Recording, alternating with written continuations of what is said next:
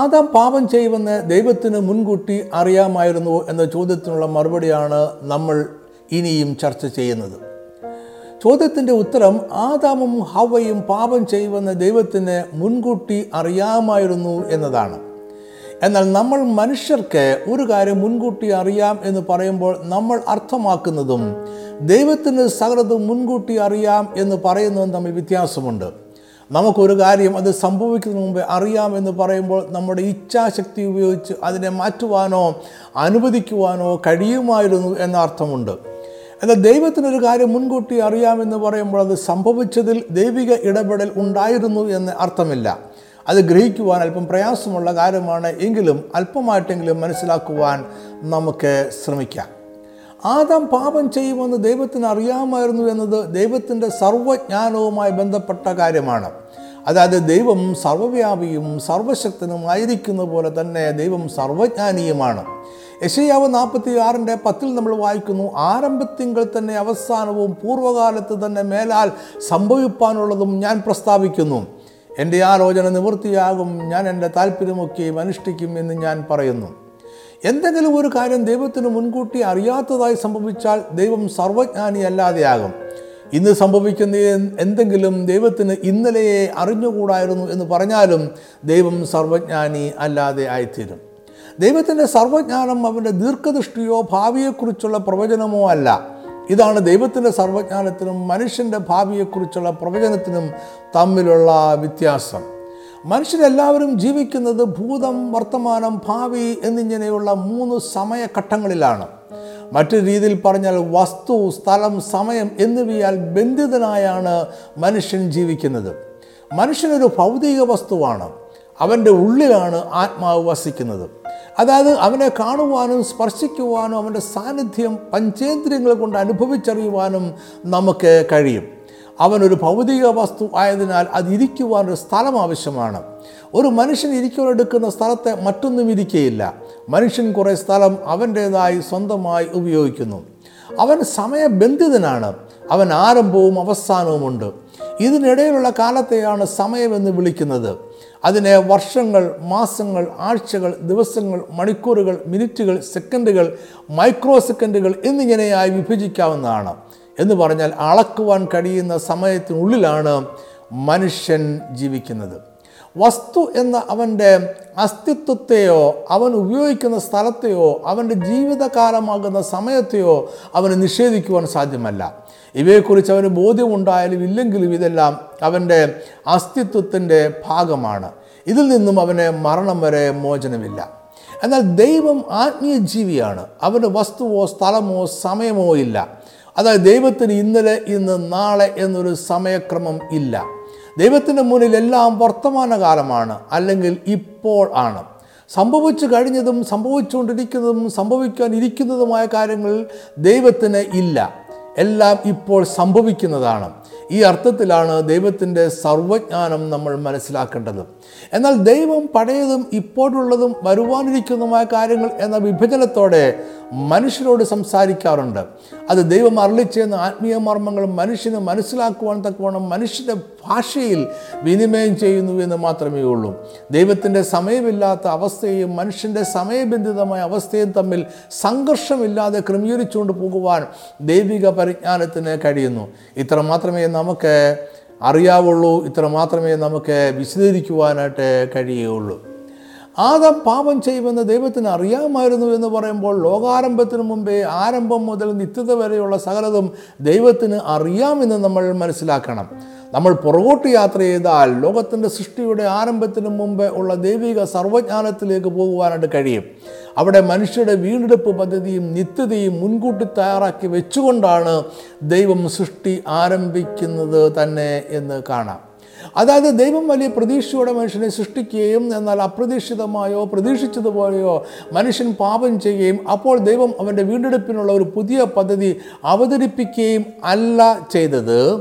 ദൈവത്തിൻ്റെ ആദ്യത്തെ പദ്ധതി തകർന്നപ്പോൾ ദൈവം കണ്ടുപിടിച്ച രണ്ടാമത്തെ പദ്ധതി അല്ല വീണ്ടെടുപ്പ്. മനുഷ്യൻ്റെ സൃഷ്ടിയിൽ ദൈവത്തിനൊരു പദ്ധതി മാത്രമേ ഉണ്ടായിരുന്നുള്ളൂ.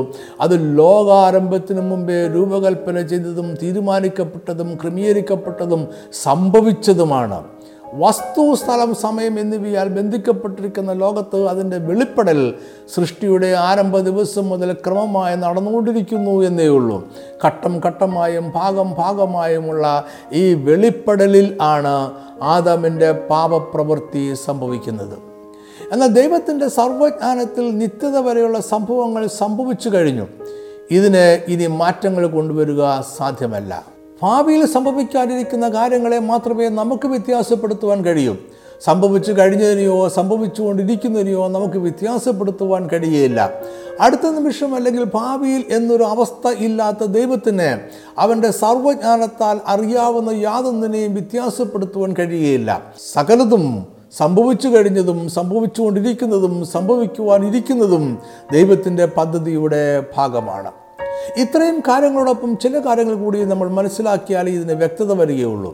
ആദമും ഹവ്വയും പാപം ചെയ്യുമെന്ന് ദൈവത്തിന് അറിയാമായിരുന്നു എന്നതിന് പാപം ചെയ്യുവാൻ ദൈവം അവരെ അനുവദിച്ചുവെന്നോ ദൈവം അവരെ പരീക്ഷിച്ചുവെന്നോ അർത്ഥമില്ല. ആദമിൻ്റെ പാപപ്രവൃത്തി ദൈവം തന്നെ ക്രമീകരിച്ച ഒരു സംഭവവും അല്ല.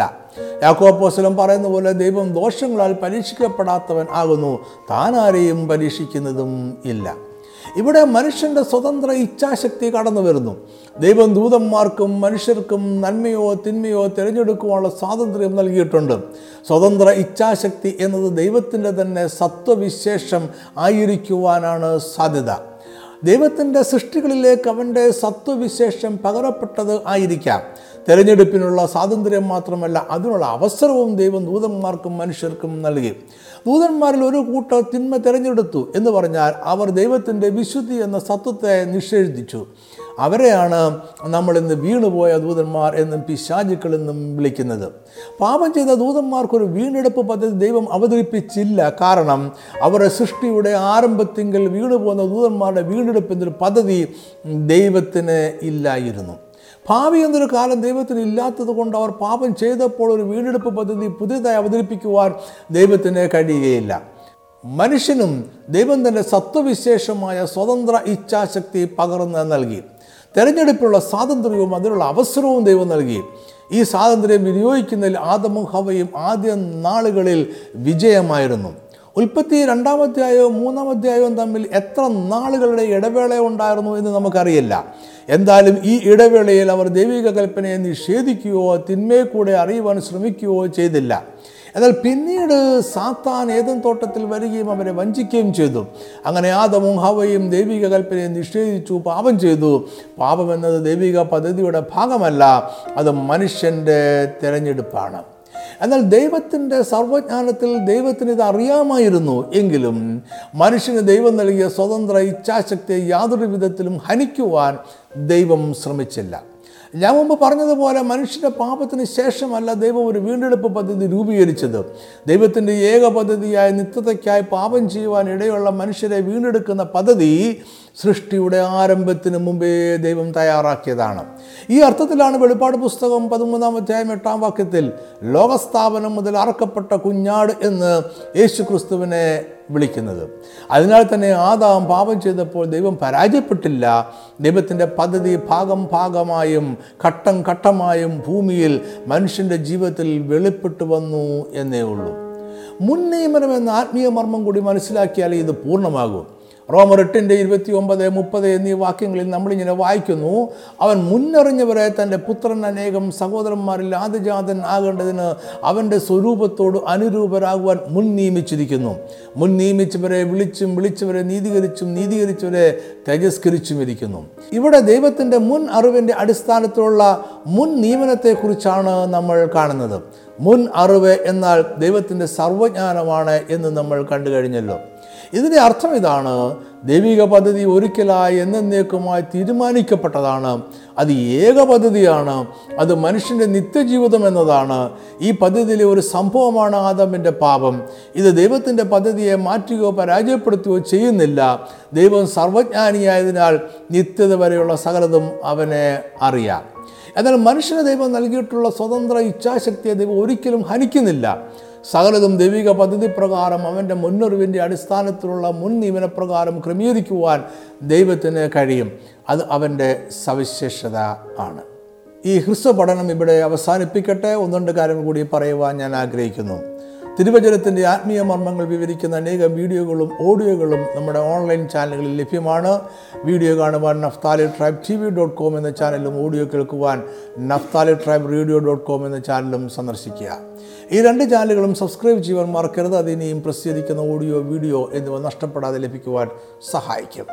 ഇതിൻ്റെ എല്ലാം വേദപഠന കുറിപ്പുകളും ഓൺലൈനിൽ ലഭ്യമാണ്. ഇംഗ്ലീഷിൽ വായിക്കുവാൻ നഫ്താലി ട്രൈബ് ഡോട്ട് കോം എന്ന വെബ്സൈറ്റും മലയാളത്തിലെ വാതിൽ എന്ന വെബ്സൈറ്റും സന്ദർശിക്കുക.